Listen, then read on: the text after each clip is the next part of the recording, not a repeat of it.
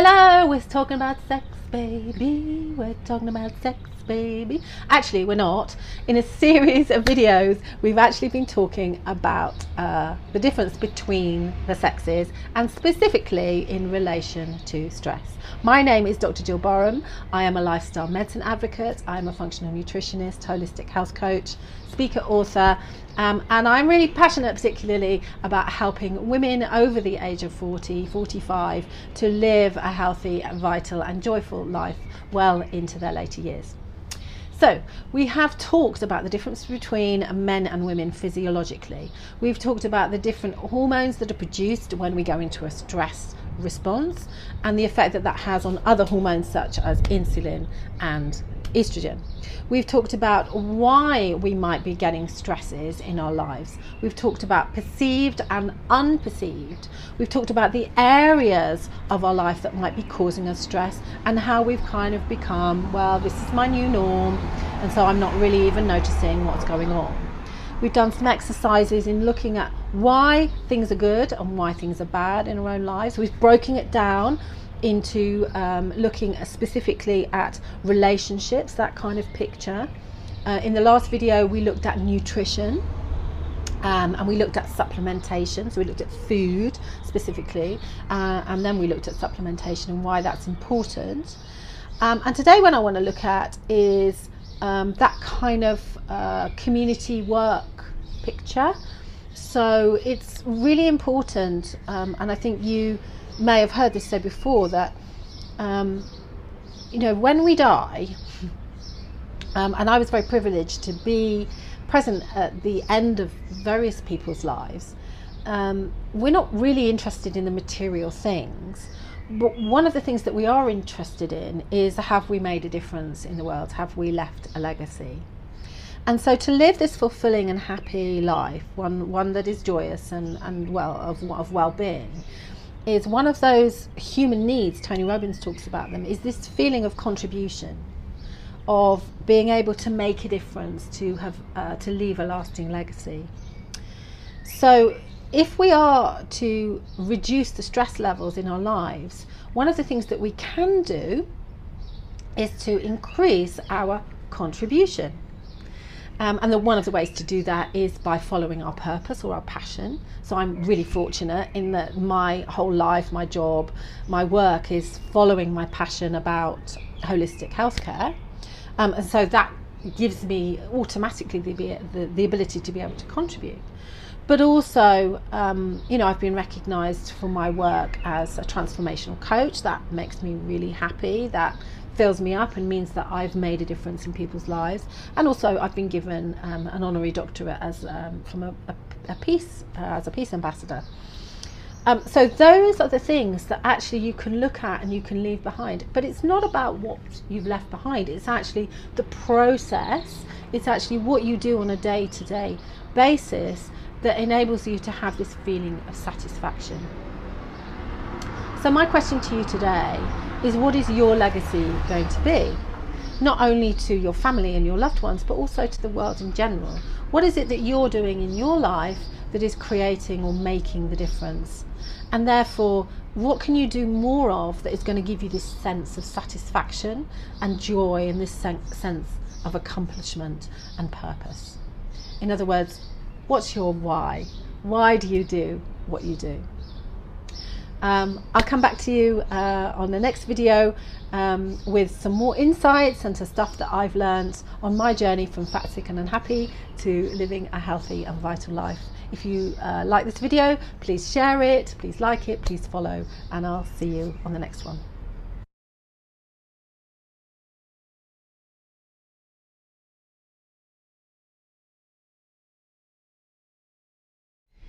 Hello and welcome back to the lovely Alps. I put some photographs at the beginning of this video so that you can see what I see when I'm talking to you here. I'm on a little mini break. I'm on a holiday with my family who are off walking in the hills. I was doing that yesterday with them, but today I've decided to take a little break out and to do some filming as part of my series on stress and the midlife woman.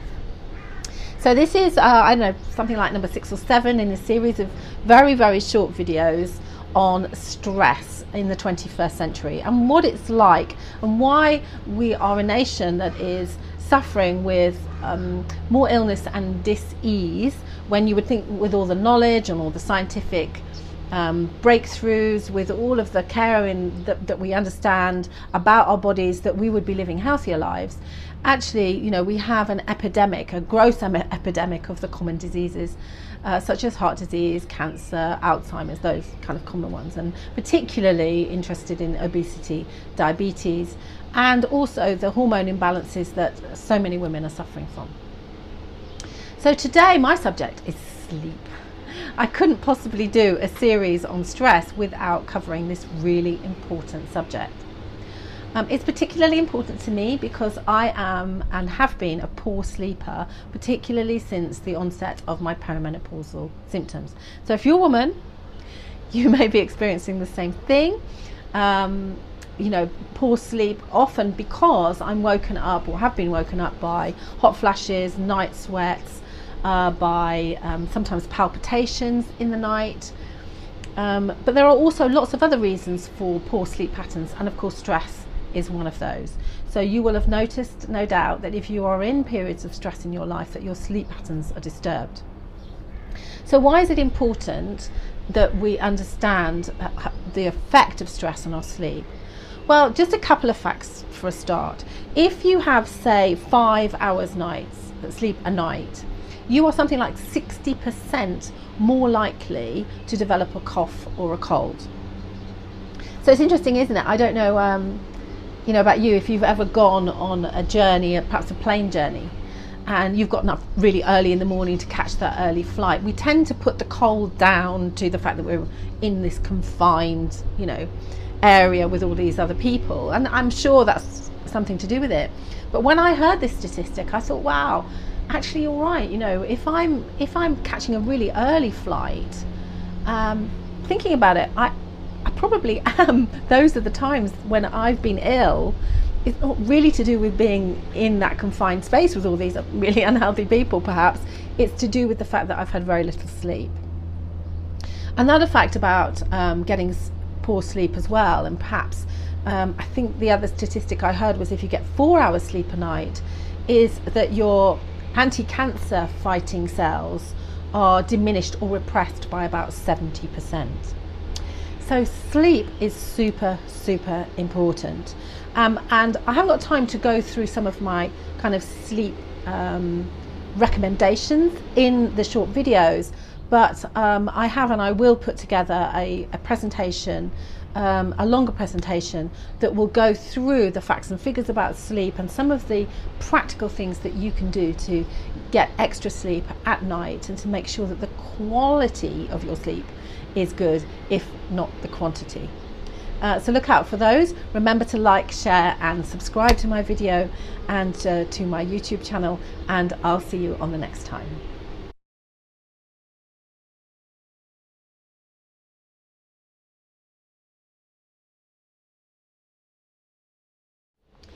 Hello, can you hear the birds singing? Oh my goodness, I'm in the Alps recording a short series of videos for midlife women on stress and the way that stress in our 21st century, which we can't avoid by the way, affects us, our bodies and our minds, affects us holistically moving into our later years. I promised that I would talk about heart disease. This is one of my major passions because despite all of the science and all the research and development around heart disease, and what I mean by heart disease is the propensity for things like cardiovascular accidents like heart attack, stroke, pulmonary embolus, but also long-term chronic heart disease as well. Heart disease is still the biggest killer in the Western world. It accounts for 1 in 2.4 deaths, so 1 in 2.4 of us in the Western world will die of heart disease. Only 3 people survive their first heart attack. 3 out of 10 people survive their first heart attack, and very often these heart attacks come with no warning at all. So you may be like me and know people, or know people that have suddenly had a stroke or a heart attack or a bleed on the brain, and they looked fit. They appeared to be happy. They appeared to be the last person that you would think of that would suffer either a fatal or a non-fatal cardiovascular accident. I was with my young hairdresser not so long ago, and she was telling me that one Saturday afternoon she went home to visit her mother and found her on the kitchen floor, who had suffered a devastating stroke. Now, this lady has survived, but the quality of her life is very poor. She is a mere 54 years old, and you would never have thought that she would have been at risk, because you see, we can't tell from the outside, can we, what's going on in the inside. But what we do know is that stress has a major impact on your risk of heart disease. And this is because stress, those high levels of those hormones that we've been talking about, cause inflammation in the body. And if you have arteries that are lovely and open and clear, as you did when you were in your 20s, it means that the blood can flow to and from where it needs to get to. But as we get older, we have things that get in the way of those arteries becoming open and lovely and smooth. So we have cholesterol build-up and plaque build-up and calcium build-up. And what happens is that if we are stressed, we then produce inflammation, and that inflammation, those little bits of inflammation, get stuck to the plaque and the cholesterol, and it's that little bit, that inflammatory particle that's in your cell, in the inner lining of your blood cell, that will form a clot, and that is the clot that will travel to your brain, so you have a stroke, that will travel to your lung, that you have a pulmonary embolus with. And this is what my mother, if you know my story, you know that my mother died at 56 of a pulmonary embolus, or indeed will travel to your heart, and this causes a heart attack. So reducing your stress levels is super important. And ladies, did you know, after your menopause, so postmenopausal, you are at risk of heart attack slightly more than men. So the risk goes up to 54% for women and 48% for men. And we tend to think of these kind of things as a man's disease, but actually women postmenopausally, we are more at risk, because we haven't got the estrogen in our bodies that protect our cells from developing this inflammation. So it's really important that we manage our stress levels so that we are at less risk of cardiovascular disease. That's my thought for today. I'll catch you on the next video. Remember to like, share and subscribe, so that you can get all my shares and all the stuff that I have learnt along my path to health and vitality.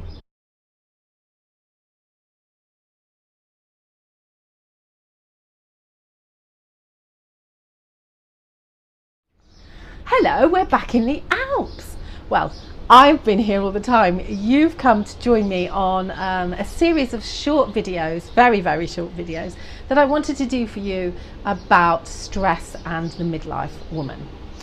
So we've talked about all sorts of things. We've talked about the difference between men and women and how we deal with stress. We've talked about stress and the influence it has on your hormones, such as insulin and estrogen. We've talked about heart disease. We've talked about sleep. We've talked about exercise, we've talked about all sorts of things. I've shared with you so much already. Today, one of the big things I want to share with you is something that is just big in the news everywhere. It's kind of the new internet, if you like, in the health world. It's been kind of bubbling under the surface for a few years. I became aware of it probably about 4 years ago, 3 or 4 years ago. But nowadays you can't read a journal or a book or a health document or turn on the television without hearing this word. And it's a bit like when you buy a yellow Mini, you see everybody else driving yellow Minis, and you thought you were being, it was new. And this is going to be the same thing for you. Once you know this word, I kid you not, you are going to hear it on the radio, in the television, you're going to be reading it in magazines, and it's going to ring a real bell with you. And this word is the microbiome. So the microbiome is all the bacteria, fungi, all those things that are in you and on you that particularly maintain our immunity. So 90% of our immunity is carried in our microbiome. So the gut microbiome in itself weighs about 2 kilograms. So that's about 4 bags of sugar. And there's a mixture, it's not really good and bad, but there is a mixture of bacteria that work together that maintains homeostasis or balance within our body. Our skin is our largest organ, and so we have a microbiome on our skin. It's in our ears, up our nose, in our hair, under our fingernails. You know, it's huge. It's what keeps everything healthy and keeps us in a good balanced state. We are talking about stress, and guess what stress does to our microbiome? Yes, it puts it out of balance. So instead of having a good proportion between the so-called good and bacteria, actually what happens is, it's shown, scientifically proven, that stress has an effect on the microbiome and causes us to have an imbalance. An imbalanced microbiome means that we are much more likely at risk of practically every disease. Everything from autoimmune, heart disease, cancer. It massively affects our weight. It also affects our things like, we're in summer now, so allergies. You might have heard the expression, all disease begins in the gut. So if we fix the gut, then we fix the problem. I don't have time to go into the whys and wherefores and all of the details, but I will and can do a presentation for you, which I will put a link to when it's done under this video, so that you can go straight to that presentation and understand how our guts are driving our health. It's not about genetics. Even if you have been told that you have a genetic predisposition to something, you are much more likely to develop that disease if your body is out of balance. And having a healthy microbiome is one of the key things you need to do in order to increase your propensity to maintain a healthy body, and rather than fall prey to that genetic predisposition that you might have. Whew, the gut is such a big subject, but anyway, I hope that you've learned a little bit today. Join me again for another video in this series. In the meantime, like, share and follow, and I will see you the next time.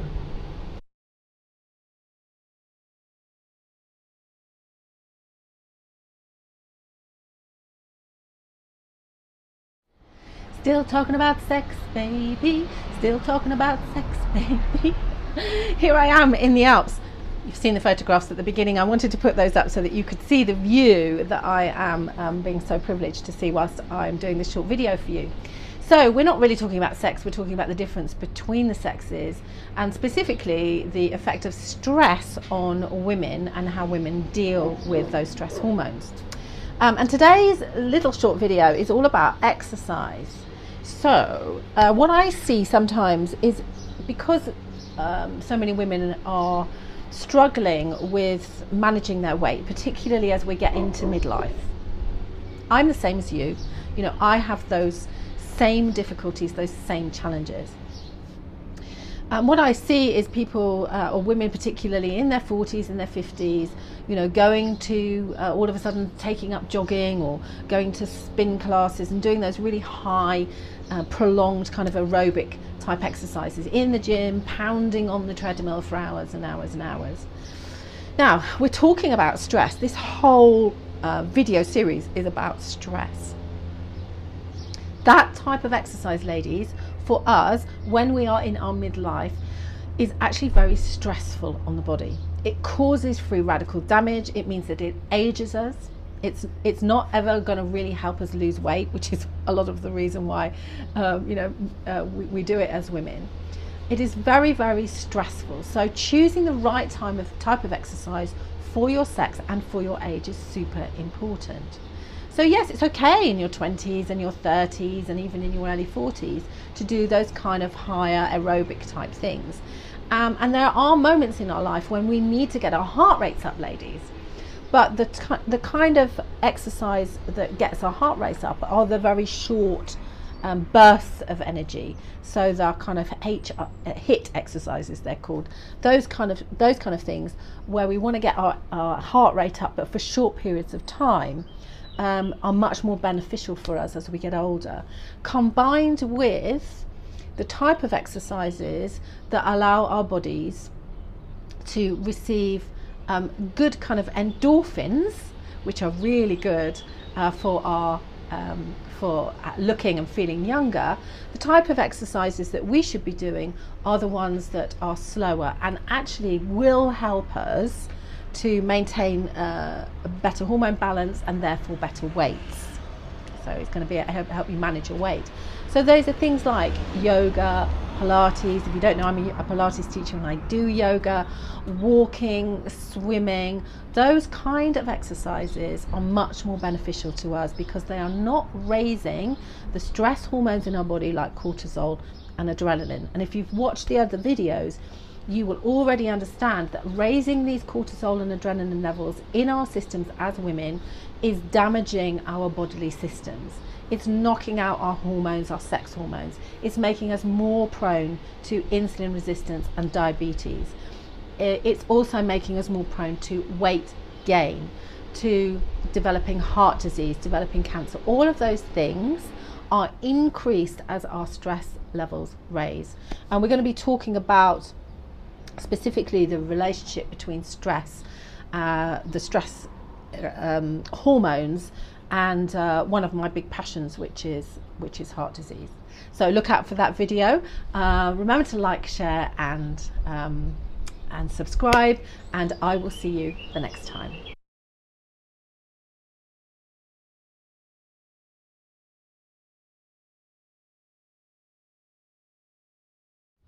Hello beautiful people, and welcome back to my stress buster series of videos, which I'm recording here in the Alps. I put some little videos or little pictures at the beginning of this video so that you can see the view that I'm looking at whilst I'm recording this for you. You can hear the birds singing. It's June whilst I'm recording this. So you know, it's about 28 degrees here today. Talking about stress. Being on holiday, of course, is one of the best things that you can do to relieve your stress. But you know, for some people that's not true, because if your relationships are not good, if you find being out and away from your home and all of the things that are familiar to you uncomfortable, that sometimes being on holiday can be more stressful. Would you agree? My husband and I are creatures of habit, and we love going back to the same places over and over again, and this is because we are familiar with the rules. We kind of know where things are. We know the best places to go, you know, to eat or to shop or where to visit. We know some of the people locally, and I know it sounds a bit boring, but actually I find that takes the stress out of going on holiday. If you do go on holiday to a new place, you know, it usually takes 2 or 3 days, doesn't it, to get used to a new environment. And although it might be exciting, I actually personally don't find that restful at all.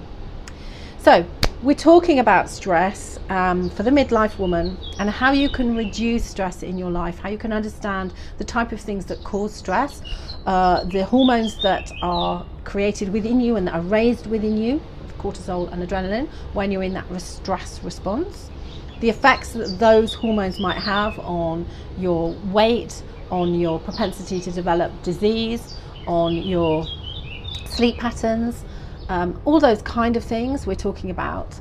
And today, my kind of subject really is more to do with the mind rather than the body. We've focused a lot on the body.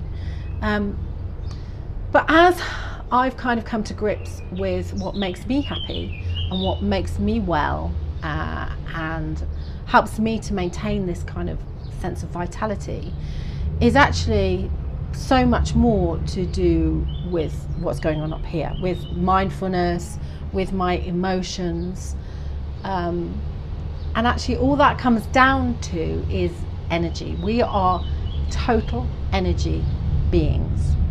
So all of the things that I've talked to you about, so if you are getting too little sleep, if you are not getting good nutrients in your body, if you are not around people that are making you happy, if you are in a job or in a around people that are causing you high levels of stress, if you are not able to contribute in the world such as you want to, if you haven't found your purpose, if you haven't found your passion or your why, if you are doing the wrong form of exercise, all of these things are all to do with the balance of energy in your body. Even your emotions. Your emotions are actually energy in motion. That's what it is. And so once you understand that our characters and the way that we live our lives, we tend to think of them as fairly set, don't we? But I've discovered over the last 2 or 3 years, as I've begun to do the work on myself, particularly in terms of my self-development, and I don't mean personal, I don't mean self-development in terms of work and developing the business and all this kind of thing.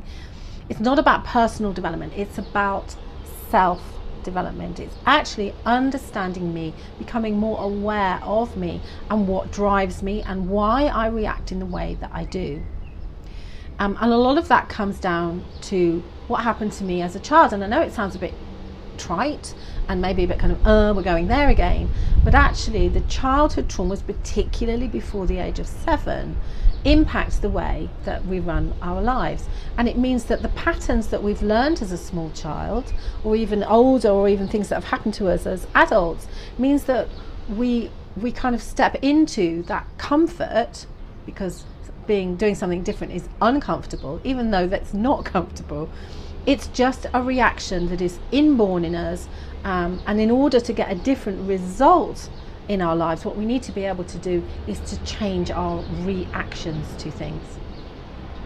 So I love Joe Dispenza. He talks about the fact that our personality is derived from, you know, perhaps one incident. So something might have happened to you or me, and you develop a kind of mood around that incident.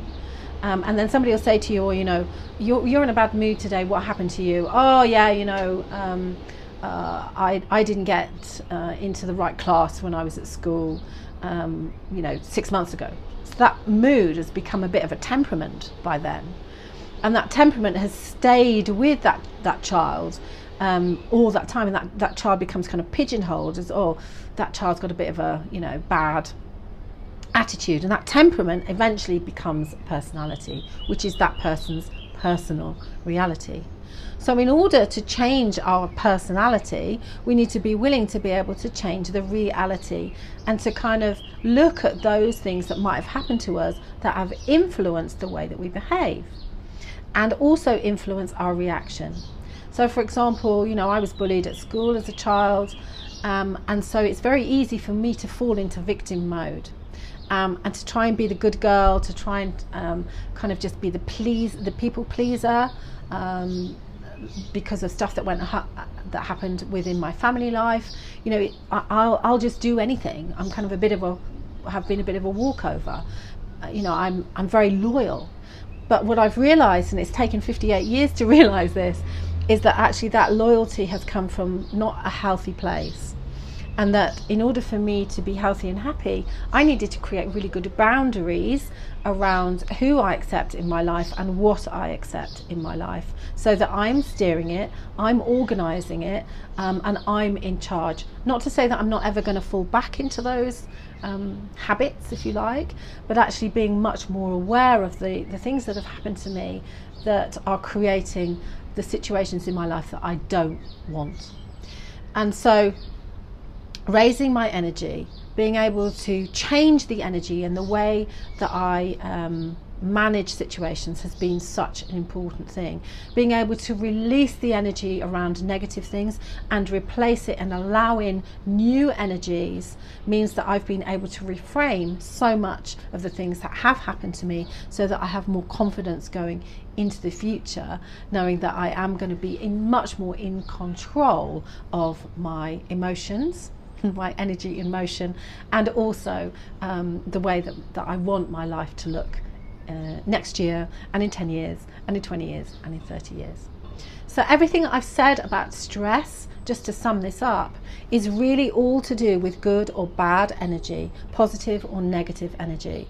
Good, clean eating is about positive, putting positive energy into your body. Good supplementation is about creating energy, the right environment, putting things in that are bioavailable to the body, being around people that are like you, on a higher vibration, or that have a much more positive energy, are much more beneficial, and they're going to be able to help you counteract the effects of stress. Being in the work environment, in the home environment, in your community environment is all about energy. It's all energy. Having energy around the exercise, the right kind of energy, having energy to sleep. Believe it or not, you need energy to sleep as well. If you're too tired, you'll notice you can't go to sleep. So in summary, really, stress and the midlife women, and us as midlife women, there are a myriad of things that are going on. There are a number of different influences that we will be much more prone to as we go into our 40s and 50s and 60s and beyond. But it's all manageable. And the more aware you become of the energies that are surrounding every part of your life, the more likely you are to live a life of health and vitality. I wish that for you more than anything else. Thank you for watching this short series of videos. There are other presentations available that are longer, that go into the various different subjects that I've covered throughout these video series. There is also a Udemy course called 14 Days to Fabulous, which is, I don't know, £20 or something. And that in itself, those are 14 short 14-minute videos that go into much more depth over some of the subjects that I've covered within this short series. Thank you for joining me. Please like, share and follow my YouTube channel, and I will see you the next time.